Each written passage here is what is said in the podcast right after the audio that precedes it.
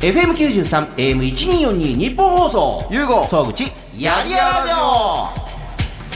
どうもゆうごです。そしてフリーアナウンサーの総口昭久です私総口が元バンドマンで元プロの総合格闘家元プロレスラーそして今は F1 でおなじみのあのフェラーリとパートナーシップを締結しているレディオブクなる会社の代表取締役 CEO という、えー何度読んでも謎すぎる男ゆうごさんとお送りしているこの番組ですがゆうごさんあの、はいもう一つの顔として、朝倉未来さん、甲斐さん、あの、兄弟をアドバイザーに迎えた。1は分1ラウンドの全く新しい超短期決戦の格闘技大会。はいブレイキングダウンの総合プロデュースも優吾さんやってるわけですけども、はい。第3回大会が11月27日行われました。えーただ、その結果については全く言えないんですけども。わからない。わからないんです。だだからこれぜひあの、見たよっていう方はね、えーまあ前回もそうでしたけども、あの、感想だったりとか、もっとさらにこんなのやってくださいよみたいな意見なんかもぜひメールでお寄せいただければというふうに思いますが、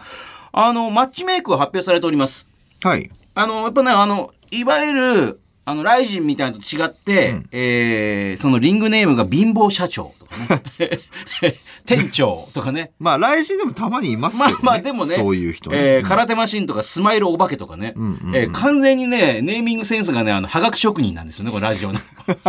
深夜ラジオに投稿してくる人みたいな。結構ね、そういう人たちって自分でメディア持ってたりする。まあメディアっつっても YouTube やってたりとか。 YouTube で人気だったり、そうそうだそうから一定のファン層がいたりするんですよね。まあ一定の。うん。うんうん、そういう方が、いまあ、いわゆるインフルエンサー的な人が、まあ、登場するのも、この、いわゆるブレイキングダウンの面白いところだったりとかね。はい。で、あの、今回も、バックグラウンドいろいろあって、空手だったり、憲法、はい日本憲法とかね、はいあとキックボクシングとかね、あと格闘技未経験とかでも、あのね、これ格闘技未経験っええて今、あのー、ソグさん何を見て言ったかわかんないですけど、はいはいあの、笠井義弘さんって人がいるんですよ。はいはいは多分、リリース上格闘技未経験なんですけど、地下格のチャンピオンなんですよね。なんで、何、ない。なるほど。逆詐称やめてもらっていいですか的なやつがあるんで、いや、どのこと言ってるかわかんないですけどね。はい、はい、あ。そう、リリースを見ながら行ったんですあけとどやっぱこれって今自己申告なんで、ですよね。はい。 あの、キックコンサルティング、あ、そう そう。前回もそれ、あの、キックボクシングのキックを教えるのかと思ったら違 って、えーアメリカンフットボールの、あの、そうキッカーの、あの、指導しているっていう、ボールの蹴り方ですよね。まさにゴールに決めるための。ただそのキックコンサルティングって何ぞやを全く解明しなかったんで、当日僕とかミクロさんとかこれキックコンサルティングって何みたいな。何っていう間に試合が始まって終わっていたっていう。そうで、キックコンサルティングって言ったら、なんかよっぽどなんか綺麗な蹴りとか蹴るのかと重くそ殴り合ってたんで、キキックどこ行ったみた いな。まあ、アメフトのキックはね、まっすぐに蹴るやつですからね、こうやってね。まあ、全金然的、横から、金的いっちゃいますよね。ねえ。とかねそう、だからまあ、その辺も他の大会とはね、はいあの、まさにどういう人がどれぐらい強いのかやってみるまでわかんないっていうね。わからんえでえあと、一方で、あのー、手師手島さんがレフェリーを務めるあの、ヒートアップ。はい。あの、一回この番組出てもらいましたよ、こはれいねはいはいはい。えーそのヒートアップの現役プロレスラー、井槌さんも出場するということで。はいやっぱね、元プロレスラーとしては、やっぱプロレスラー最強説ちょっといや証明して僕はほしいっていうね、元プロレスラーじゃないですよ、僕。あそうですか。あの、ネプタってのはあのもう、あの、津軽海峡の風に消えたんで。なるほど。あの、グレート・オーカーンさんみたいな感じ で、えーもう俺はオーカーンだっていうことで、みんなそうオーカーンって いうね。えーそうです津ね軽。海峡の風になったんで、ななったんで僕ではない、知らないですね。でもそういうは方も出るっていうね。プロレスラー、あの、前回大会も出てくれたんで、彼。はい。どうですかプロレスラーって1分間、普通プロレスなんて1分なんてほら最初に組み合って、えーね、水平チョップやったらもう1分終わっちゃうじゃないです かなんかとか軽くこうね、やっ はい。ね、これどうなんですか ?1 分間で。どう改めて、前回見てみて。どうなんだって今回も出るってことはやっぱ期待されてるってことですもんね。まあ、あの、前回大会、まあ正直あんまりそのプロレスラーっぽい、なんか、インパクトまあ、バックドロップとかね、もうなんかね、そういうブレンパスター的ななんかね、こう。そうですね。あんまなかったなと思ったんですよね。まあもうちょっとその、ね、プロレスラーって名乗るんだったら、うん。やっぱそれなりのこのなんか、出してもらわないとねっていう。まあ、もう試合終わってますけども、今回はプロレスラーっぽいもんところも出たのかっていうことですよ、これね。どうなのか。はいはい。あと今回初めての試みとして、ミドル級で、えー8人が参加する、まあ、賞優勝賞金30万かけてのワンデートーナメントもあるということで、まあこれ、ここ一発の強さだけじゃなくて、やっぱり何回か試合やっていかなきゃいけないですね。 3回ですね。ですよね最高で。で、だからまあ、合計時間だと3分。うんうん。うん、ですけどね、やっぱり違う人と3分、しかもまあ間やっぱありますから、でも K1 とかのワンデートーナメントと違って、 1分ずつの試合なんで、結構あっという間に次来るじゃないですか。まあまあまあまあまあ。そんなに1うですね時間とか間空いてないんで、なんか まあそうですね。うんリカバリーできるのかっていうね。ちょっと怪我し、なんかほら、痛めちゃった場合とかね。あとね、あの、はほいら、賛否両論ありましたけど、ほら、ミクルさんのあの1000万円の企画あったじゃないですか。ああ、すごかった。喧嘩のやつななんか見てて、もう、怖っていうぐらい、やっぱり、ストリートファイトってすっげえ怖いなと思って、なんか。でもね、あれまあ、賛否両論あるのは置いといええて、ミクルさん全員1分以内に倒してるんですよ。 14秒とかね、そう。 あれが、伝説の喧嘩師みたそいうな。、あれがブレイキングダウンの真骨頂ですよね、あー本当は。。もう、はい完全に圧倒して、瞬殺するってだいっう、ねて最初そもそもこの原案ってもともとミクルさんがね1分1ラウンドだと面白いんじゃないかっていうとこからこれ今回派生してて見合って格闘技っぽい試合をしろっていうコンセプトじゃないんですようんブレイキングダウンってね。だからそこをねあの多分みんな見てると思うんであの1000万をね。まあまあミクルさんのああいうスタイルというかあれぐらいねやっぱ先だって1分でこいつ殺してやるわみたいな。うんっ。ていうぐらいの意気込みを持って試合には臨んでもらいたいなって思います。ね、あの、YouTube でそのミクルさんが、まあね、大会を終えて、まあ確かにあの、 今回ストリートファイトにこだわりすぎて、まあちょっと見ている人がね、あの、ちょっと怖くなりすぎたりとか不安な、引くとかそうそねう、引くぐらいのやりすぎちゃったけど、まあでもミクルさんとしてはそこであの、相手が元芸能人だからとかなんとかだからっていうことで、あの、手を抜くとそれはそれでおいおいっていう見てる人は全員思うじゃないですか、なんか。まあちょっと確かまあに。難しいですよね、あれ はね え。えまあね、はい。えーさてこのブレイキングダウン、えー12月3日23時59分まではまだ見逃し配信やってますから、見た、まだ見てないという人はね、ぜひぜひ、えー詳しい情報はブレイキングダウン公式ホームページ、公式ツイッター、あるいは、アベマペーパービューオンラインライブのサイトでチェックしてください。はい。ゆうご総口やりやラジオ。番組のメールアドレスは yy.1242.com。yy.1242.com。yy はやりやらの略。1242は日本放送の AM の周波数です。あなたからのメール待ってます。ゆうごのトークルーム、気になる話。 CEO を務める会社、レディオブックで、スマホ周りのサービスから、格闘技大会ブレイキングダウンのプロデュース、さらには、締めにパフェが出てくる会員制のバーまで経営、えーそして温泉施設も買おうかなという優子さんですけども。来週行ってきますよ、やっと。これ。岐阜。岐阜。 え、お、温泉施設やっぱ買う えっとね、なんかね、地元のね、人たちと話さなきゃいけないっぽいんですよ。やっぱりああいうね、あの、組合みたいなのあるんじゃないですか。そうなそんうかそうそう温泉の権利とかあるわけでしょなんかいろいろなんねか。銀行の人と話したりとか、その権利持ってる株主のおじいちゃんとお話ししたりとか、のもね、この髪色にしたんで、うん。なんでそういうふうに、あの、初対面の人に警戒心抱かせるようなシルバーに急に髪をした。こういう時に。それ終わってからすればいいのに。飛騨高山のおじいちゃんと会わなきゃいけない。なんでその直前にシルバーにしたいや、ちょっとなんか僕も白髪だよっていうことは。いやいやいやいや、同族白髪には見え、同い族やだよいやいやいやいやいやいやいやええそうそう、本当に髭真っ黒ですかこらね。こまではこれね染めていけます。はあ、眉眉毛から何髭から全部白はす全るって部、だこかとら僕こうですって言えばいいじゃないあですか。、それ絶対ね、警戒される、本当に。マジっすかええだってそれでマジっすかって言われてるんだよ そんなトーンでしょ いやー、わしものとかじゃないわけでしょイエーイみたいな感じで行くんでしょなんか。 T シャツでいきますえよ。もちろん GIFU ギフって言いながら行くわけでしょだ って。温泉ウェイみたいジな。ャボーンみたいな感じで行くでしょどうですか、はいそれでいこうかなあと思っ本て。当ですか、えええええーそんな、ゆうごさん、今回、あれ、見たことがある二人を急に連れてきましたけど、そうなんですよ。だこれ、紹介してもらうと、これ。えーこのここの二人を、 This This is- えーどうもーこんばんは。D 先生です。よろしくお願いします。ひろゆきです。よろしくお願いします。ねえ。 一人嘘ついてますよねえーもうカオスですよ、この 番組。一人嘘ついてるからちゃんと名前言ってもらっていいですかえひろゆきです。よろしくお願いします。ーえーめんどくせえ。あのーわ私これ日曜の深夜放送されるじゃないですか、されてるじゃないですか。はいはいはい翌日月曜日の夜夜に、私あの x ジャパンの YOSHIKI さんのおうあの YOSHIKI チャンネルのお手伝いしてるんですよおお。えーゲストねえーひろゆきさんなんですよええ そうなんですよよしきさんとひろえゆきさんですか私ねあの偽物本物って順番で会うん ですよ今日偽物明日本物っていうパリからへええーそうなんお腹壊しますよ体調悪くしてこんなじゃあよろしよろしくお伝えくださいねひろゆかないさんよろしくお願ねいしま。ですすよねあの、でももう整体師あ はい、一応、はい。一応整体師でも。で、T 先生は、あの、保育士であり、育児アドバイザーでもあるってうね。はいいろいろやらあのせておも二らって人まとすも、あの、一度ゲスト来ていただいてるっていうね。そうですね来てもらってますねええはいそして、ゆうごさんとは、あのークラブハウス。毎週やってますね。なんかおー2ヶ月ぐらい前あ ?2、ー3ヶ月ぐらい前。なんか、 なんかおもろいからとりあえず1週間に一回。この三人でやってるんですかそうなんですよ。意味わかんないですよね。食い合わせ、食べ合わせ悪い ですね。本当よくわかんなんでこの3人なのかちょっとよくどんな話してんの三人で。毎回テーマ決めて、はいあの、やる直前にね、今日何で話すみたいな。例えば、前回とかどんなことなんです前か回なんだっけあの、あの、あれか、あの、素人をボコボコにするのはゼカヒカみたいな。あ、プロ、プロが素人をボコボコにするのはゼカヒカみたいな。それみくるさんのやつを受けてっていうこだともあけるど、いろんなパターンあるじゃないですか。おー例えばその、論破の話で言うと、ひろゆきさんもプロですよねとか、あーとか、まあ、いろんなパターンがあるから、まあ、そういったプロが素人をボコボコにするのどうなんだろうっていうテーマ決めるんですけど、結果めっちゃ脱線するんで、 あ最終俺が乳首を触られるのは嫌で、舐められるのはいいみた いな。ーあ。そそうですか。それは、えプロにってことですか違いますよ。 まあ、プロの方が楽しいんでしょうけど、いや、そういうことじゃな 乳く首攻て。いや、違いめ専門エッセイとかじゃまないす、違います。あとなんか、なん下か、ネタするしまーす。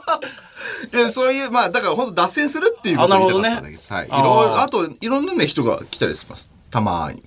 それこそこの間、大悟さんが急に来おてお、。そう、先々週ぐらいですよね。大悟さん,、ここ最近ちょっとお休みにされてて、最近復活したっていう。そうそうそう。が、なんで聞きに来るんですかたまいたや、多ま。分 T 先生とか、つなが、こうね、 T 昼先から生行かない人がが。知ってるっていう。多分、ゆかないさんも、あれですね、相互フォローかなんかで、だあ大悟さんとそうあ、できてくれる。謎の人脈ですよね、なんか。そう。偽物だって気づかれて T るもんね先生はまだわかるじゃないですか。ねいや、なんで言う大悟さんに何のメリットがあ のー、ひろゆきさんが好きすぎるので、じゃあモノマネも、みたいな感じで。なるほど、なるほど。ひろゆきさんのことが大好きだから、あその関連そうですねアイテムみたいな感じで。コレクターズ。コレクターズアイテムだから、あのね、オフィシャルじゃないけども、み海賊版もみたいな。でも確かに言われてみれば、はいあの、アントニオ猪木信者で春一番を好きとか、今、いましたもんね。確かに言われてみれば、そういうのはあったかもしれない。やっぱりあの偽物っていうか私もイベント一緒にやったことありますけどやっぱあの本人じゃないと分かってるとやっぱ1行くぞ123って言ったらやっぱ大きなことでダーンって言いたくなるじゃないですかやっぱりそれですかやっぱりやっぱそこなんですかいや、そうか知らないですけで、まあ、ホームレスバカにするのやめてもらっていいですかっていきなり言って、ジャブを打っていった。は毒は出していくっていうねい。一応僕は怒られないので、なんか大悟さんに。はいね、ででなんかほらゆうこさんがこの二人また呼んでみようぜっていうあ同じ二人そうそうそうなんそうですそうねえークラブハウスもやってるしっていど。うねそうそうそんう。っていうんで、まあ、来たらっつって、来ああたっていう。と思ったら T 先生これ新しいね子育て丸抜図鑑は、そうなんでが出るっていす。ありがとうございます。出た。出たんですかはいもう、あの、重版かかりましたから。ダイヤモンド社から。ごいはいああ、もう完全にパブで来てるんですよ、パブで。 純粋に仲間だからとかじゃなくて、本出たから来るっていで、う。もう重版かかったんですよ。マジっ発すか売から5日で2万5千部重版う。おー、すごあっりがとうございマます。ジかよ。今もう内側から溢れ出る笑みでちょっと、ちょありがとうございます。っとチャリチャャリンって音がしましたもんね、なんかに。うわちなえ、もうみに今、ゆうごさんはいははい重版どれぐらいでしたあのね、かかっとらんね。俺、3000冊で止まったから。 ええいや何ちょ3000っ冊と、あ、はすごいですよそういう。ピタリと止まりましたね。ええ最初、あれ、あの、初版1万部すったんですよ。やりたくないことやらなくていそ。いうっていうね。幻冬舎だってで。幻冬者から本出せるって、それ一流し、まあね。一流っすよ。だから俺勘違いして、おい、いや、マジか、1万部いけんじゃねえと思ったら、まあ3000でストップですよね。吸ったのは一番吸ったの。そう、1万すった。七千もどこ行ってんですかうん、眠ってんじゃないですか あの、千駄ヶ谷で。幻冬者本社ビルの そうそうそうそう地下になんかも、そうう不良債権としてだも。って、今、2冊目の打ち合わせ入ったんですよ。えあの、担当者が、次こそは売れたいって言って ました。あの、失礼だなって、あはい。番組来てくれたあ、見学にいらっしゃったあそうそうそうの片野さんあだの、勝てるデザインってあの、前田さんのね、今ベストセラーの。前田さんはねあのいわゆるレディオブックのロゴも作ってフェラーリに乗ったんですで、この勝てるデザイン出したらこのえ中国とか韓国でもねそう。出版になってるっていしうかもね今ね、僕、ほら、ちょちょちょ。これ T 先生そうなんですよ。なんですか僕、ちょうど11月の25日から、オンラインコミュニティみたいなの始めたんですけど、はいはいそこのロゴをずっと迷ってたら、ゆうごさんが前田さん紹介してくれて、見ましたあの可愛らしい感じのなんかああ、のそうそうそうそうそう。ねね。いろんな大きさのなんかこうキューブあがれいいっすね。はあさすがだなと思ってねそう、繋いで、したらもう二人とも息合って、パパパってできて。で、めっちゃ感動した LINE が来て、すごい、すごい、すごい、みたいな。悩んでたのあれ何だったんだいや、本当に、全部汲み取ってくれるみたいな。その二人の本はどんどん売れてるのに。ねなんで俺、なんで俺売 れてへんの三千部でピタリと止まったっていう。 もう完全にマウント取られましたね、これね。ね。俺、2万5千ですけど。あ、これ、これですよ。こういうの、こういうの。プロが素人をボコボコにするああ、んですそようですよね。いやいやいやいやはい。で、この本はじゃあ今、どういう、まあ内容もちょっと聞いてもいいですかあありがとうございます。これこれいいですかあのーまあ子育てって正解がないと言いつつも、まあそれは子供への正解の話であって、はいはいまあご家庭でやった方がいいよねみたいなことはあると思うんですよね。はいはいはいそうだからなんかそのなかなか道が見えない子育てじゃないですか、真っ暗だから特にまあコロナ禍でね真っ暗の中を歩いてるお父さんお母さんが多いと思うのでなんかそのお父さんお母さんの道しるべになるような本にできたらいいなと思って作った本です。いや、だからなんかまあ、うちの子供もね、もう今普通に小学校とかね、行ってますけど、中学校も行ってますけど、あれだけやっぱりもう、学校でマスクして、運動して、保育園児、やっぱちっちゃい子なんて絶対マスク外しちゃったりとかね、でもそれでしろってあんま強く言ってもとかって、いろいろ悩みあるんですか、これなんか特有のい。やもう本当ありますよ、マスクなんかいまだに揉めてますしね、あまあ、最近はほらあのワクチン打つか打たないかっていうのも議題になってきてるんであ子供にそうそう子供のそうアメリカなんかではねもう本当小学生とかにも打つみたいなあマジっすかそうそう、あのしてしかもそのファイザーのやつとかって結構長期にわたってあの効果発揮するようなものもなんか新しいワクチンできるぞみたいなのがあって。まあ、うちも多分打ってもいいってなったらまあ打たせるかなと思うんですけどそうでですよねもやっぱり親の考えが特にやっぱり強くね子供は自分の意思がそこまでないから、はいもなねだからそれも悩んでる方そ多いうんでなすんかですよえー、あゆうこさん、ごめんなさい。あの、ラジオ中に思いっきり真剣にマジ読みしてますけど、今えーえー子育て悩んでないですよね、ゆうこさんね、全別くにね。悩んではいないですけど、ええただ、あの、ああ、だよねっていう。あ大体俺丸の方なんで。あ。あ、そうですか。はい。そうこれ丸抜になってるんだもんね。そうなんです分かりやすく、まあ、別にはいはい罰がダメっていうことじゃなくて、うんまあ、あの罰がまあ普段頑張っておられる子育てだったとしたら、まあ、もうちょっと工夫してするだけでもっと良くなるよみたいなそんな内容ですね。なるほどね。はいでもこんだけフォロワー多くて、じゃあ本売れましたってなると、僕と英語さん子供とか結婚してますけど、T 先生がじゃあ結婚して子供ができました子供がぐれましたになったら総崩れするから結婚して子供作ってないってことでよかったですかうんいや真剣な話それは別ひろゆにきさんよりどうでもいいと思うんですよ、ね、ああそうですだってそれぞれの家庭の中で育っていく子供ってああまあ、それぞれだから、うん別に僕の子供がグレたとして何か問題かって言ったら問題じゃないと僕は思う。ほうほうほううんあそあ。れはそれでまた面白いんじゃないですそか。うそうそう逆にグレたみたいな。いや、前もだって、まあ今までも何度もありましたね。教育者の子供が、うんなんかすごい、なんか反発するような感じで、あの、すごい悪いやつになっちゃったみたいなね。あそうですありました、ありましたへえ。教育評論家の人の子供グレてるみたいななん。かよくドラマとか漫画でよくそういうの見ままあ、すよ。昔の積み木崩しとかもそうでしたけどね。ねうんえ、ひろゆかないさんは、なんかこう、最近、まあ、じね、この番組一回来ていただいて、その、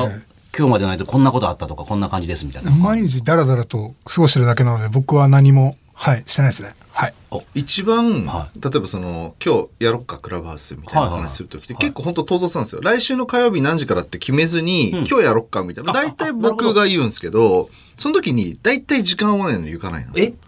すえよ僕と T 先生はあいけるいけこるれ二人とも忙しいでしょ、ゆうごさんも T 先生も。暇でしょだって。正しい正しいその感覚正しいあの、ラジオなんですけど思いっきり指さされてる。あ、ひろゆきさん嫌いなやつだ、許されたやつ。だって、いや、どう考えてもだって、ゆうごさんとか T 先生はね、あれでしょうけど、ひろゆかないさんは二人比べたら暇なんじゃないかと思って。は、あのーはいさっき僕温泉って言ってて、あ、へえ、初めて聞いたと思ってたんですけど、はい僕、あの、ひろゆきさんと逆で、サウナとか温泉とか超好きなんですよ。そう、あ、ひろゆきさん嫌いなひろゆきさん嫌いなんですよ。あ人にそうなんですか人に裸見せるの嫌いなんですよ。でもそれはなんかそう分かる気するなんかそんなの嫌いそうでそうはい、なんでで僕それ好きで大体夜の9時とか10時とかってそのサウナ的なものでダラダラしてるのでそれのこうそれでバタバタしてて忙しいっていうだけなんですけどサウナに入ってるか仕事じゃないのら整ってるからっていうそそうです整わせてんだ実はこれは、えーあはいそうなのあそれ今初めて分かったんですいけどやそれは初めてでもいやなんかそういう言い訳しないよねなんか、はいはいねいや今日なんか施術が入ってて何時が何時あまあそういうこともあるんですよそれはそうでしょうね、はいだって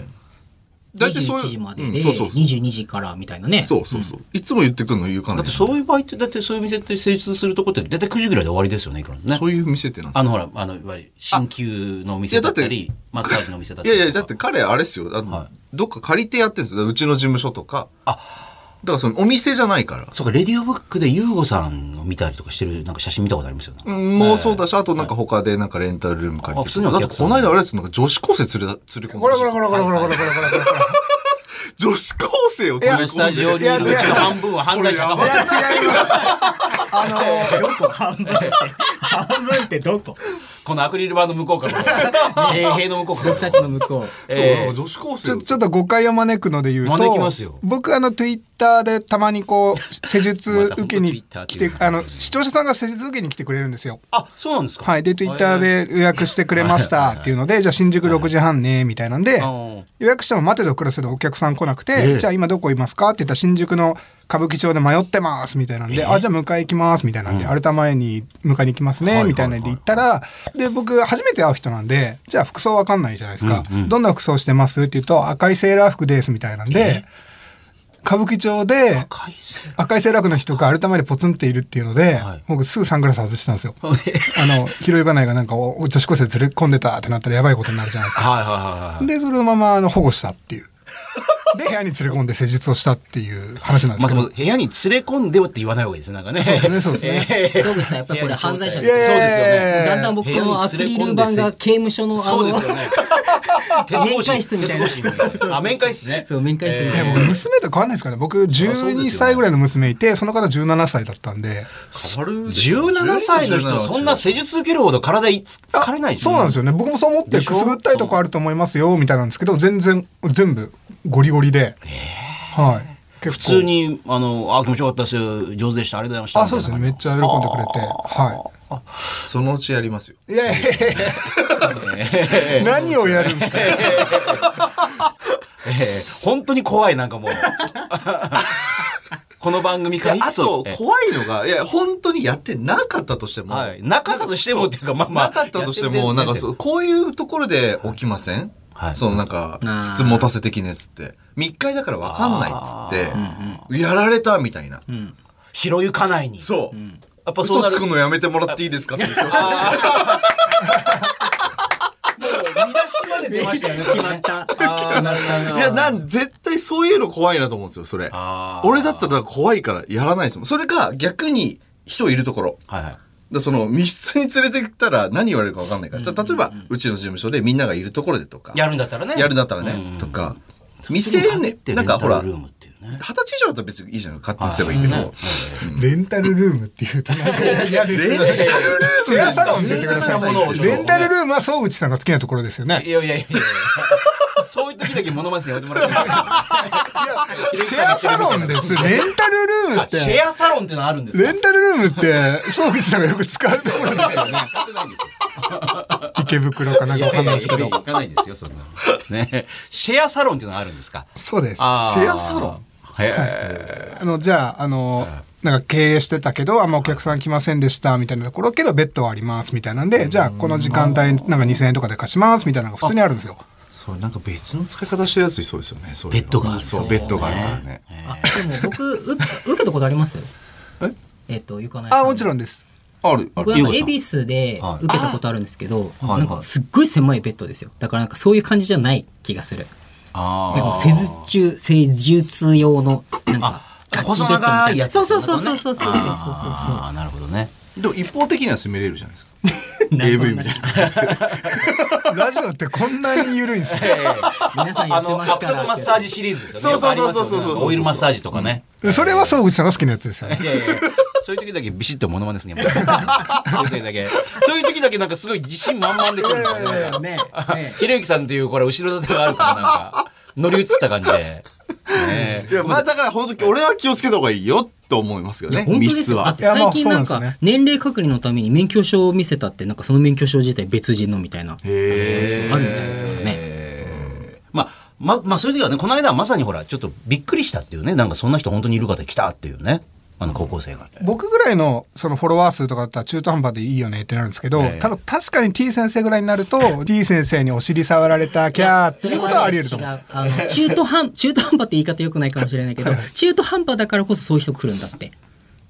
だって例えばさじゃあ木村拓哉さんのところにそんな人来たって近づけないじゃんそもそもす。はいはいはいそうそりゃそうですよね。いや、それはやっぱりあの好きすぎるファンってね、あのそういうほら、いわゆるスターの方にたくさんいるでしょうけども、好きすぎるがゆえにみたいな、中途半端なぐらいの、なんか何千人ぐらいのフォロワーの人が一番危ないですよね。そういけそうみたいなえーひろゆきさんはもちろんいけないけども、それそれそれですよ行かないならいけんじゃねっていう感じの、ああ、そういうのが危ないかもしれないね。気をつけた方がいいと、ええはい、思いますよ。何の話、気になる話必要なんですかこれ何の話、ええあ、違う。だから時間が一番ないのが行かないなっていう話からおかしいっていうね。つまりその時れ間はおかしサいんウじゃナなにい行っかていとたってはいいうね。うんはい。えーなんであの、これから先もこの番組に、あの T 先生、もしくはゆかないさんがなんか来る、なんか交互に来る可能性があるとかってね。交互に来るかどうするかわかんないですけど、はいはいまあなんか レギュラーでしちゃえばいいんじゃないああね。どういうこと ただ、今日やってみて思ったんですけど、二人いるとあまりにもカオスになりすぎるんで。 どっちか、どっちかなっていう。 隔週でみたいな、ええ、学習でみたいな感じのね。だって、い忙しいじゃないですか、T 先生は。いやええひろゆかないさんサウナに行けなくなるじゃないですか。ええね。まあそれはちょっと応用考えていきましょなう、えはい、なんであのこれ聞いている皆さん、あのーまあ優吾さんへの質問とかも、もちろんありなんで相談もありなんですけど、T 先生、はいいわゆるあの子育てに関する質問とかもぜひね、は来いたらね、あのーそうですねリスナーの方、あとひろゆかないさんはどんな質問とか来るんですかね、相談事とか。ひろゆきさんにするつもりで相談とか質問すればいいんじゃないですか。あーあそんな感じだですからひろゆきさんとしてはバシッとあの会議してくれるっていうね。えーそんな皆さんへの質問、メールはこちらです。メールアドレス yy.1242.com、yy.1242.com まで送ってきてください。では今週もここからはですね、今日は T 先生、そしてひろゆかねさんも一緒にこのコーナーをお送りしていきましょやりたいことは人それぞれう。やる気のマッチングショー。代わりにやりたいぐらいですえー、ゆうごさんは、幻冬舎から出ている、えー、3000部でピタリと止まった 本。やりたくないことはやらなくていいで、やりたくないことは無理して自分でやらずにやりたい人に任せたらいいと提唱しております。えーこのコーナーでは番組を聞きのあなたが日々の仕事や家事などの中で、やりたくない、めんどくさい、億劫だと思っていることをメールで募集しております。えーなぜかゆうごさんはこのコーナーだけおねえ口調になって受け答えしていくコーナーになってでおもりねまこす。れね評判悪かったんですよクラブハウスで同じことやったら、はいなんか取ってつけたようなおね口調が腹が立つって言われ て言ってましたね言われてましたそうそうそうクラブハウスってそんな結構批判とかあるんですかいやいやいや まあ、それ聞いてる人からあの上に上がってもらった人にはい聞いたらなんかあのすごく評判が痛く悪かったんであそう悪いんだじゃあ普通に優吾さんと答えていきます。じゃ あまあまあ、まあ、その気持ちあんまでり気持ちで、ね、まあまあまあまあはいどんなに来てるんでしょうか。今日これ紹介しましょう。東京葛飾区の、えー、26歳の会社員壁際の寝技師からいただきました。ありがとうございます。ありがとうございます僕が日々めんどくさいなぁと思っているのは毎日の髪の毛のセットですと。僕は中学高校と野球部で丸坊主だったので、部活を引退した後正直整髪料の使い方すらよくわかりませんでした。今はムースとジェルぐらいのは使い方がわかるものの、あんまり思ったようにセットできないし、ワックスを使って髪を遊ばせるなんて夢のまた夢ですと。毎朝誰か髪をセットしに来てくれないかなと思いつつ、ドライヤーを使って四苦八苦していますというわね。かるわこれお、遊ばせてますよ、髪の毛。いやいやいやい毛や先集ま思いっっきてりはもう遊びまくってますよなんか毛先が 毛先の遊びめにっちゃ気持ちわかりますわかりますかえだってできてました中学高校の時とまあか中学高校なんかも中学高校はやってない何にもやってないですよやってまあ気にしてはいたけど、うんはないんはいか大抵つけすぎたりとか、うんはいそうですねそもそもなんか毛が立ってないのにワックスのみで立たせようとしたりとかあー基礎ができてなかったんだと思います自分の髪質とかがわからないから何何のワックスがあるのかとかわかんない、ほんとほんとそう、何を買っていくか分かんないですからねそうそうそうそうそうんそれが多分反動で今はシルバーヘ アいやそ その反動ではないですけど、ええそうですかうん、あー反動ではない当時けど真面目だった真から面目だったからっていうね高校の時はロン毛でしたからねあえーそうかそうそうそういわゆる音楽の方にそ行こうそううそとしてたうそかうら俺はっていうね東京に行ってハイドになると思っ てた まあ完全にバカの発想ですね東京に行ってハイドになる俺はハイドになると思ってええあボーカリストになるとかじゃなくてハイドにな俺るはってハイドになるいんうだなとる思っってていうきたらね。まあこの慣れの果てかこれですよああななれの果てが、まあ、あのシルバーにしたんだけど毛孔へのダメージを考えて、えー髪の毛を生やす薬を飲みながらダメージを与えてるっていうえーどっちが勝つかえーどっち勝つかのもう最終決戦なんですよ今身の吉汁を塗りながらシルバーにして猛攻ダメージそうそう戦ってるんですねただえー今薬品対薬品えーどっちが勝つトップレベルの戦いをね、そうですまあ、この毛髪ではいねそうそうそう。そうえーえ、ひろゆかなりさんはどうなんですか、これ。えっと、僕、ひろゆきさんのモノマネ始めてから、つけれなくなったんですよね。なるほど。はひろゆきさんって、ひろゆきさんって結構無造作じゃないですかうんそうですよね。い。いや、ひろゆきさんワックスとかジェルつつけてたら気持ち悪くないですかビシッとしてたらね、なんかいつもなんかナチュラルというか、そのまんまって感そうじ。中えなん何歳なんでしたっけえ、もう26歳です。あ、もうえ26あ会社員、え会社員、あ会社員そうなの。会社員、会社員。いやでも会社員だから、あんまりボソボソでいくとまずいと思うんですよ、多分ね。いくらなんで切ればよくもな。いですか短くああ。俺もあの天パなんですよ俺はいはいはい。天パいやなんかぐしゃぐしゃっとはなんないですけど猫っ毛であれなんで昔だからロン毛にしてた時ってストッパーかけてたんですよ、ストッパーっていうかなんか宿毛矯正してたあんですよ、、そうか、そうしないとなんか、いわゆるハイドさんにならないから。そうハイドになら ないラルコアンシエルじゃないえーハイドになりに行ってるからねそうですよね。そうそうそうそうくるくるってなったら違いますよね、なんかそうね。、ええであと湿気がよ大敵大敵なんですよ猫っ毛ってあーもうくるんくるんなっちゃうそかうら。なんで面倒くさいんで一回短くした格闘技やり始めてから短くしたんですよ、はいはいはそしたらこれが楽になっちゃったんで逆に、なんかちょっと伸びてくると気になるんですよ逆い。に横とかがブワーってなそうそうそそうそうそうそうそうだから一回なちょっとどれぐらい今ね今現状がどのぐらいの髪の長さか知らんけど、う。まあ会社員だから、まあなんとなく多分常識的な範囲だと思うんですけども。超別にでも僕思うんですけど、なんすかまあてぃ先生そろそろほらボーナスが出る時期でもあるじゃないですか、はいはいだからまあ多少は懐を潤うと思うんでおう一回いい美容院行くのありだと思うんですよねでセットしてもらって、うんはいでそれ参考にしたらいいと思うんですよねちゃんとしたとこって自分に合ったカットしてくれるし、自分に合ったなんかそれこそつけるものとかも用意してくれるから、んもうそれ買って帰れば再現できるわけですよね、なんで笑っなんでなんで笑ってんのいやいや、なんか、すいげえや T 先生がしゃべいやるいやニコニヤニいヤやなんかやっぱ普段エルメスに通ってるゆ方は言うことがすげえなと思っ通ってないそうですねてなんエルかメスに通うってないあとなんかちょこっとこうサラリーマンをバカに小バカにしてくる だから性格悪いな確かにあの、いやいや。いつしてや12月になったらボー多ナ少ボーナスが入ってボーナスが出ればい潤けますよね、みたいな。そうそうだから違う違う違う出たら潤うから生きやすくなるよね普段はいけないだろうけどおも。前らまあ悪。者だよその前に俺あボーナスの時期って言われてあそうなんだと思ったんですよねあ、もうあほら12知らない知らなそういかそうか知らないからあそうボーナスって今の時期なんだと思って下の世界はそうなんだ。違うそういうことじゃねえよ違う違う違う人がゴミのようだって。どんどんひどくなるそういうね、社会人経験ないからあ、ーボーナスの時期っていうのをいわゆるいつなのかわからないんですよ。逆に人に給料上げる方でしたからね。そうそうそうそうえーもらう側の楽しみは分かんないですもんね。そうそうそうそうえーまあだから、でも T 先生も一理あって、じゃあ一回ね、あの、理想の髪型にしてもらって、あ、これだと思ったら写真とか撮って、やり方を聞いてみるのはそういいかなというふうに思います。えーこのコーナー、あなたが日々の仕事や家事の中でやりたくないめんどくさい、億劫だと思っていることをどんどん送ってください。メールは懸命にカタカナやるに気持ちの気、やる気と書いて、yy.1242.com まで送ってきてください。では続いて今週、このコーナーをお届けしましょう。あなたにとってスマホとはレディオブックでスマホにまつわる様々なサービスやプロダクトを出かけているユーゴさんが、以前からいろんな人に聞いてみたいと言っていたのがこのテーマ。あなたにとってスマホってどんな存在なんですか ?T 先生どんな存在ですかスマホ。いやもう昔のはい。なんですかいわゆるおもちゃ子供たちにとってのおもちゃに変わる存在だと僕は思ってますね。はい、っていうのはなんかいわゆるマザーバッグ一昔前のマザーバッグの中身ってもうやれぬいぐるみだ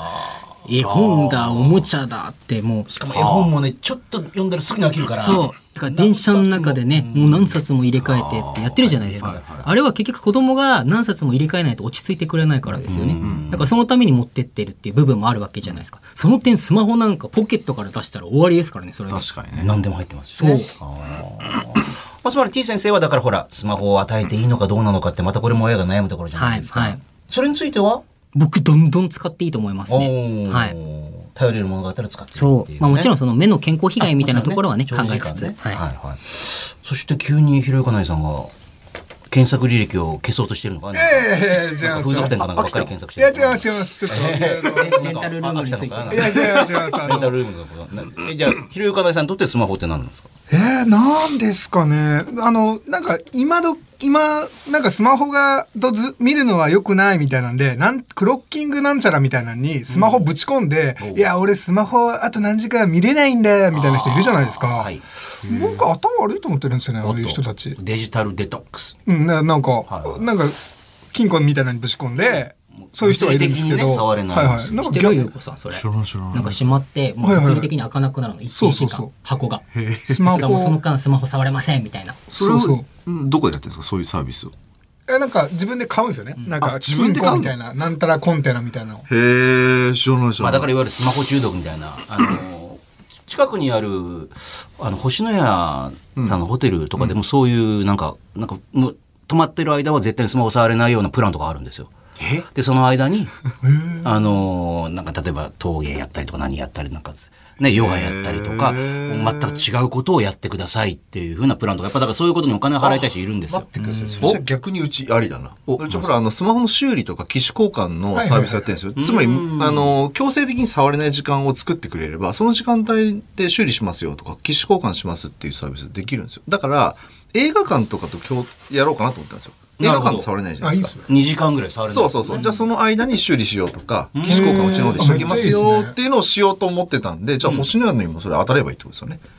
あ、そういう。だ皆からそさんのもやってます。なんかもう一泊二日とかで全く触りませああいいっんすところにだからもう六万円とか払ってみんなね行ったりとかしてるわけああ、ですそよだってれ、しかもそその間に星野やとかある人なんだそうでしかもほらいろんなアクティビティとかをできますよっていうああ、いいっすうね。ん星のやのやりましょうでもなんか僕映画館って逆だと思っててもうスマホ触れるような時間帯作ってほしいんですよねあーわかりませんなるそほれど、なるほど。だからわーって映画やってていいね止まったらみんながこうスマホをこうやって一分ぐらい見て なんうんっかてこ、とあのほら、一日何回かほ同じ作品が流れるわけじゃないですか。うだんうんから朝一は見てもいいとか、レイトショーは見ていいとか、んなんかその、その回、丸々見てもいいとかだったら僕もっと映画館行くと思うんですよね。なるほどスマホ触っていい回あのそうほら応援上映で声出していいそれ回でとすかありますよねそれ普通は大声出すとおいってなるけど、うんまあ今はちょっとコロナですけど、はいあだこれスマホ見放題みたそいうな。この時間帯のやつは見てもいいですよって。ああだってじゃないと2時間携帯触れないってやっぱストレスだから僕も行きたくないですもん、映画館。確かに。ティーズ思ったよりもあのスマホ中毒になりかけてる2時間触れないとイライラするっていえう何を見るんですか、T 先生。Twitter とか。でそれこそ仕事の連絡もそうかもしれないしあー、そうそうそうまだ来てるかもしれないとかと思うわけですよね確かにそれはそうかもしれない、ずっとまあ別にほら見放題っつってもそんな見ないけど見てもいいよっていう回にしてもいいかもしれないですだよかね、らなんかアマゾンプライムとかネットフリックスとか流行ってるのって、まあ、もちろんそのお家の中で手軽に見られるっていうのもあると思うんですけど、やっぱ見ながらスマホ触れるっていうのはでかいと思うんですよね僕。あーまさに今子供とかってマルチ画面でねこうやって、アマゾンプライム見ながらこっちではなんかやってるそうそうそうやってるやってる。うん2つ3つなんかタブレットとかで友達とゲームやったりしながらこうやっ子て映画見てるでしょ供のそのマルチタスク能力すごいなって思うんですよ。フォートナイトやりながら動画見てるんですもん。YouTube でうちの子供とか。えー、すごくねとど思れっぐて。らい見てるのかと思って結構内容覚えてるんですよなんかそうね、あだからすごいなと思って、普通やっにぱ。それがなんか我々とはまたちょっと違うこうデジタルネイティブみたいななんかねいっぺんにいろんなことができるみたいな、いや、いいことだと思いますけどね。ね、うん、で今日のメールこちらです、ラジオネーム外巻さんは10お14歳おええ14歳でこんな放送聞いたらダメだぞ夜1時から大丈夫かこれてぃ先生だ止ってめない俺と起きてんの先週男の潮吹きとか言ってましたよまあまあまあ14歳の男の女性ですかこれ外巻さんはどうなのかなわかんないな多分姉のいたずらだと思うんですが私の知らない間にスマホにゼンリーをインストールされていましたって勝手に全理これね、あの、この人今ここにいるよっていうのを教えてくれるやつなんですよね。これね、居場所を。居場所共有のやつか。ね、例えばほら、子供とかのスマホに入れたりとあーかね、ね、家族全員で、ああの、まあ、恋人同士で、恋人同士あの昔から結構そういうソフトあるんですよ。あの、相手の場所をお互いに、だって、信頼してるよねっていう、変なとこ行ってないよねっていうので、あの、お互いに教えよう。だから、ゼンリーを勝手にインストールされていました。 多分、姉のいたずらですと。居場所が続けて困りますというのが私にとってのスマホです。これ、どうですかこれ、14歳で、なんか、お姉さんに勝手にこう、インストールされていたっていう居場所 があって。居場所を知られても別に困らないですかね家族とかにね。全然ね。嫌ですよあれいいわけないじゃないですかそうですか僕はそのなんか変に疑いをかけさせたり心配させるようなことをしないために全力で守るのが愛だと思ってるんですよおーでなんだっけなそれをずさんにさせたら愛が減ってると思うんですよ不安にさせたりとかさせるとそれってちょっとなんか愛として欠如してんじゃないと思うけど、んしっかり守るとこ守ってるっていうその鉄壁こそ愛なんじゃないかって僕は思うんですよね。はあ、ゼンリーじゃないんですけど、はいはい友達で、まあ、そういう系のアプリ使ってる友達がいるんですよ、はいはいはい男友達が、はでもその友達はそれをうまくアリバイに使ってるって言ってましたよああつまり友達の家に置いておけばその間自分がそこにいるって思われてるわけじゃないですなかるでその間に遊びに行けるあなるほど。ということを本当は T 先生がやってる。やめやめあなるやほべどえやべえだからええ人の疑心暗鬼って結果争いしか生まないんですよ ねな確かにね。そういうふうにあで悪いことしようとするやつってそれをネタにじゃあっていうふうにアリバイうんそういうふうにちょっと小賢しくなっていくんでなるほどね。やめましょうえー本当そうはい。まあでもこれ外巻さんはだからもう別にそれはアンインストールすればいいんじゃないの単にね。でもインストールされおてる姉さんが勝手にやったとかパスワードとかなんか勝手に仕込まれてるじゃないですかああ。まあかお姉ちゃんのやつにも行ってなんかやましいこと掴んでっていうじゃあお姉ちゃんのやつに今度は前理を仕込んでやる。そうう。ね。それからあのファンザの有料会員になっちゃうファンザのね。 えー、18歳未満な可能性高いですしけかどもね。一番高いのえー9800の未報道ええー。1ヶ月9800円ですね。知らんけど。ええそれは結構マニアックなジャンルのや つそうですなんね。逆にあの、全部見れるやつええ毎日あれ、何十、なんか何百本も更新されるから見切れないっていうね、更新だけでも。ねえ。え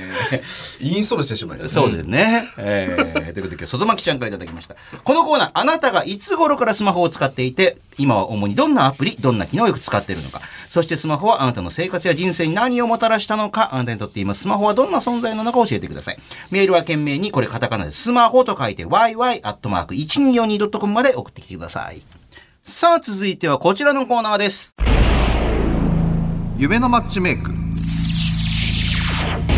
1分1ラウンド、超超短期決戦で戦う全く新しい格闘大会、ブレイキングダウンのプロデュースをやってるユーゴさん。で、そのブレイキングダウンではこれまで3回の大会でスペシャル、まあワンマッチとして話題の対戦カードをマッチメイクもしてきたんですけども、えーリスナーの皆さんから実現するのかしないのかはさておいて、とにかく話題になりそうなこの2人が対戦したら面白そうだなというカードを考えてもらうのはこのコーナーです。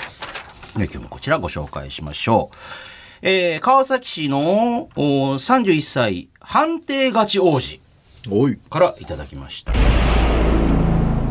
元陸上自衛官対決。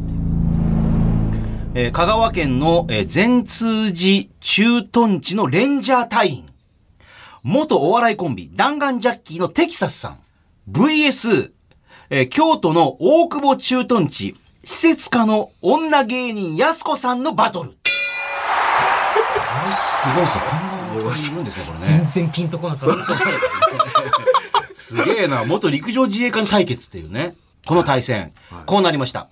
テキサスさんは得意なのが射撃で、やす子さんはブルドーザーのオペレーターだったので、えどちらも決め手がなく、 結果はまさかのドローに。事務員じゃないですか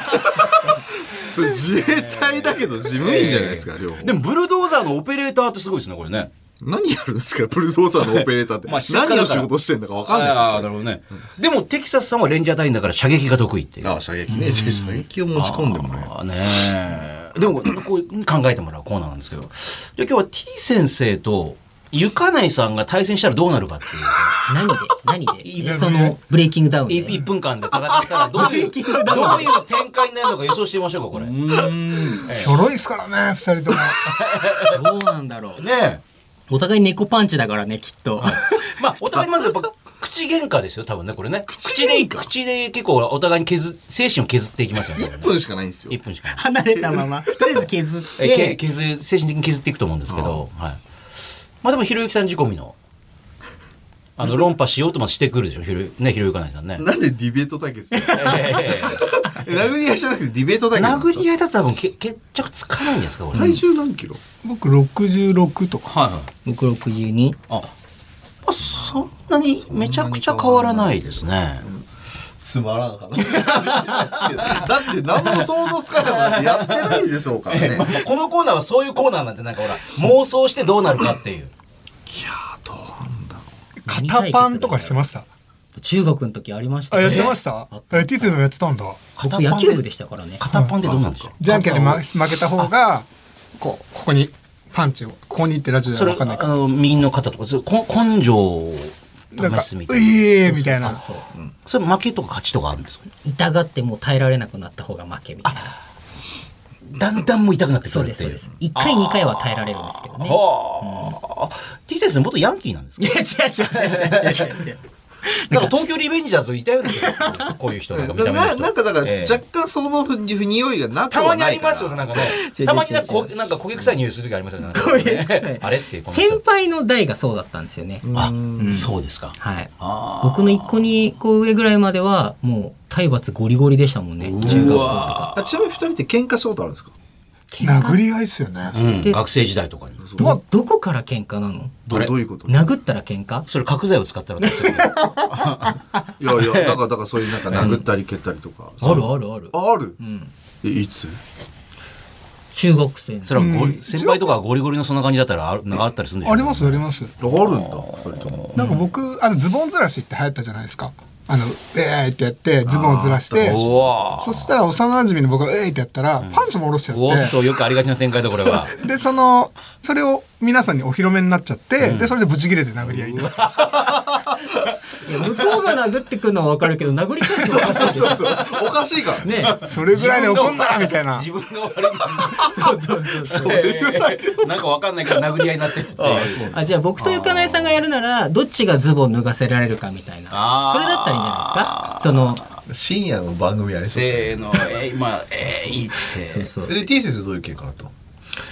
なんでだったかなもうなんでか覚えてないけどその人と喧嘩したっていうのはずっと覚えてますね殴り合いうんそうそうそうそう周りに止められたおお。あ違う野球部だ野球部でうんそうあった部員同士 そう部員同士でおあのバットとかいやいやいやいやもう素で素であ素手あそこは素手ででうんえーそう、このコーナーでは、えー実現性は低くて OK ですからね。言いたい放題の夢のマッチメイクをお待ちしております。メールは懸命にこれカタカナでマッチメイクと書いて、メールアドレス yy.1242.com まで送ってきてください。さあ、今日は全部のコーナーいきますよ。続いてこちら。ゆうごさんならいくらだったら買いますかえー収録終わりで練馬に会社を普通に買いに行ったりするっていうね、えーゆうごさん。この今度は温泉施設を買いに行くっていう。えーなんであの理由が面白いと思えれば他人の借金まで肩代わりしちゃおうかなというコーナーもありました、この番組。そこに自分なりの価値を見出せればお金は払うよというゆうごさん。そんなゆうごさんだったらこれにいくらまでなら出せるのかというお題を募集しているのがこのコーナーです。えー今日こちら紹介しましょう。千葉県のマグネットハンドからいただきました。ありがとうございます。ます学生時代憧れていたカリスマアーティストにこの番組にゲストとして来てもらえる権利があったら優吾さんならいくらまで出しますかというおお聞きたい100万おおなんでかっていうとなんでうん例えばハイドさんとかああ100万払いますよねなんで100万なんですかなんとなくですあのラジオあじゃないですはいはかでラジオのギャラってそんな高くないじゃないですかはいはい本当まあまあねはいだけど今うち一応1位取れてるじゃないですかはいあはいい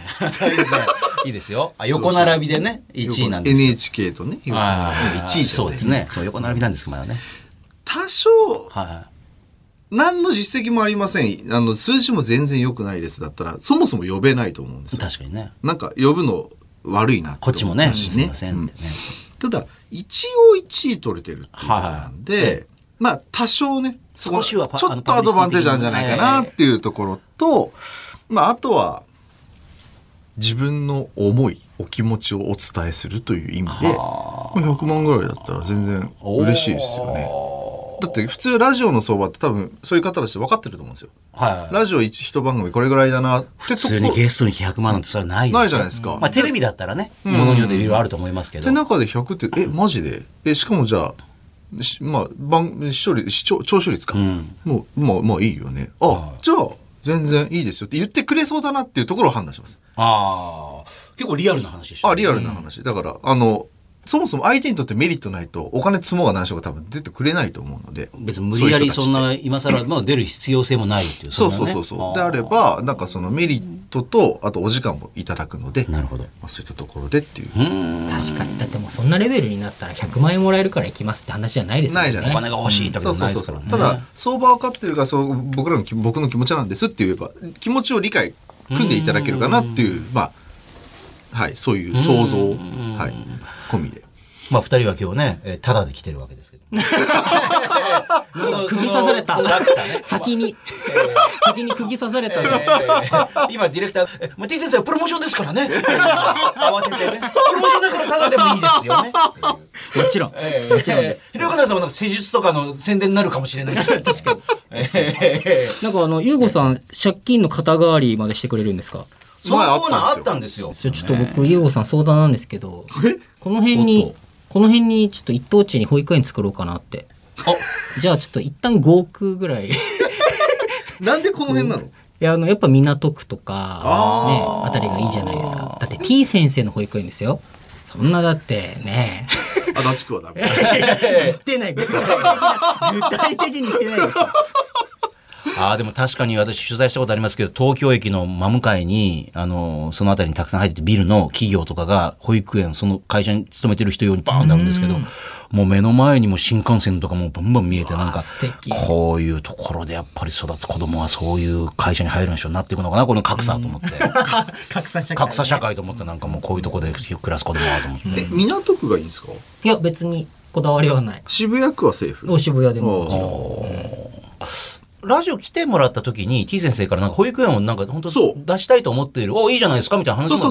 うなってまそうしたそうもんそうねそう。多分3月ぐらいですよね。そうだうんね人から金借りなくても持ってるじゃないですか。いやいやいやいいやや保育園を出すってそれはそんな簡単に出せるもんじゃないんじゃないですか、まあ、そのまあ許認可の問題もねあったりするのかもしれないお金もたくさんかかるでしょうし、うん確かに確かに。ね、あいいじゃないですか、全然。やったあまあそれはちょっと番組終わってからねここで詰めていく話もないと思うけどねそんなこと言ったらサロン出してねひひろゆかないですあもんねはいもちろんあの僕ははい結構たまに朝起きた時に思いつきで、はい店やりてえと思うことがあって、はなんか結構業者 LINE をに送りつけたりすると、はいあ全然100大した額じゃないんでリラクゼーションサロンとかマッサージ屋えさん港区じゃなくても大丈夫ですあか僕港区じ ゃあの T 先生みたいにミーハーじゃないので、歌舞伎町で大丈夫ですか、はい、僕は全然 歌舞伎町歌舞伎町だとまた女子高生来ちゃうんであそう来ちゃうから、はあいまあ、別に僕は新宿とかですかねあアあクなんセかス的に、アはいクセスがいいとこってね、えーえー終わってからやってくださいその話 そうこのコーナーではゆうごさんだったらこれにいくらまで出せるのかというお題をお待ちしておりますメールは懸命にひらがなでいいくらいくらと書いて yy.1242.com まで送ってきてくださいまだまだいきます続いてこちらのコーナいまいちピンときてません。ー知ってました T 先生ゆかないさんあの F1 のフェラーリとビジネスねパートナーでありながら、えー最初の頃は F1 の何が面白いか全然わかんないわーってずっと言ってたんですよぐるぐるぐるぐるぐるぐるぐるぐる同じとこ回ってみたいなリアルマリオカートみたいなねえ、あんな最近だってやっぱり乗ってるドライバーだったりね、メカニックだったり、その人がっていうことで、ああ、面白さ分かってきたっていうね、えーハマってるゆうごさんですけども、そんなゆうごさんのように、他の人が面白いよ、いいじゃんという絶賛してることに対して、いや、私なんかピンとこないんですよね、って T 先生なんかありますみんなが、えって、いや、私は面白いと思わないと分かんないな、良さが、なんかあります音楽がそうなんですよあ、そうそう。へそうえ音楽聞かない楽そうなんか見た目から聞きそうですけどね。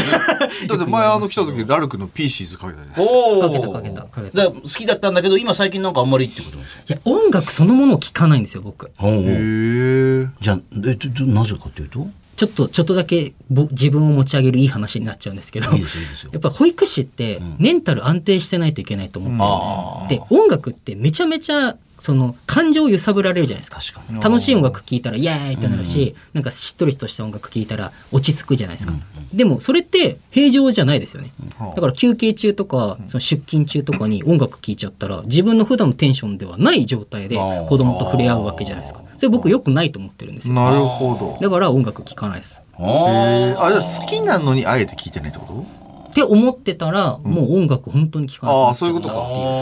るほど。だからダイエット目的で、最初はなんか脂っこいの我慢してたけど、いつの間にか別にそもそも受け付けなくなったみたいな、うんそういうような感大じ。丈夫になったへえ。ひろかねさん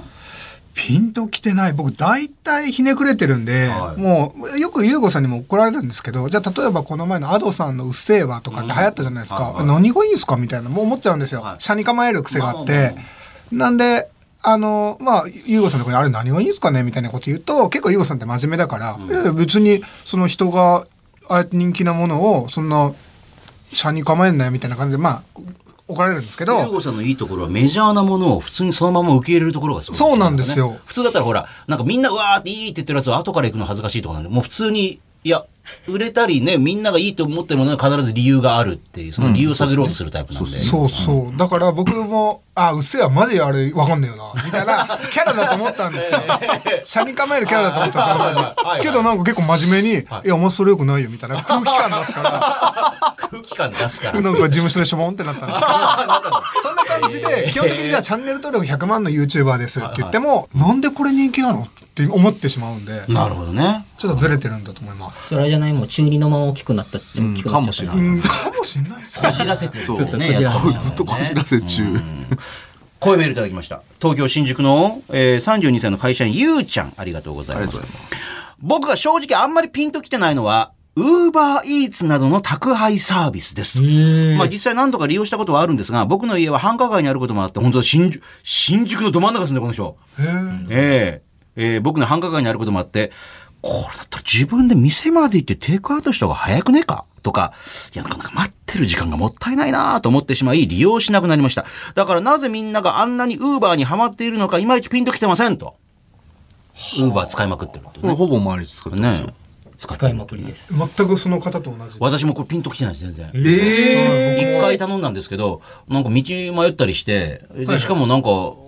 まあ、好きなレストランから頼んだんですけど、来たら、なんかほら、なんかプラスチックのケースみたいなの入って、ちょっとなんかしかも、ぐちゃぐちゃ、だから、なんか意外に寄ったりとかしてて、はいはいやだ。なんか美味しくないなぁと思って、だったら自分で車とかでビヨンって行って、テイクアウトしてビヨンって帰ってきた方が、なんかいいんじゃねえかなぁとかって思ったんですけど、ゆうごさんもね、あの、中にはあるんですよ。ええ僕の好きな10割そばのお店も、うん宅配用だと麺が太くなるんですよ。多多分それ宅配される時間を考慮して、お店的にはけん、あの、多分、宅配用に作ってるんですよ。わざわざ作ってわるんだろざうけわどざ作ってただ、あれ、味噌や味が好きなのに頼んだのに、それと違うものが来るじゃないですか。あで多分工夫、店の工夫なんだろうけど、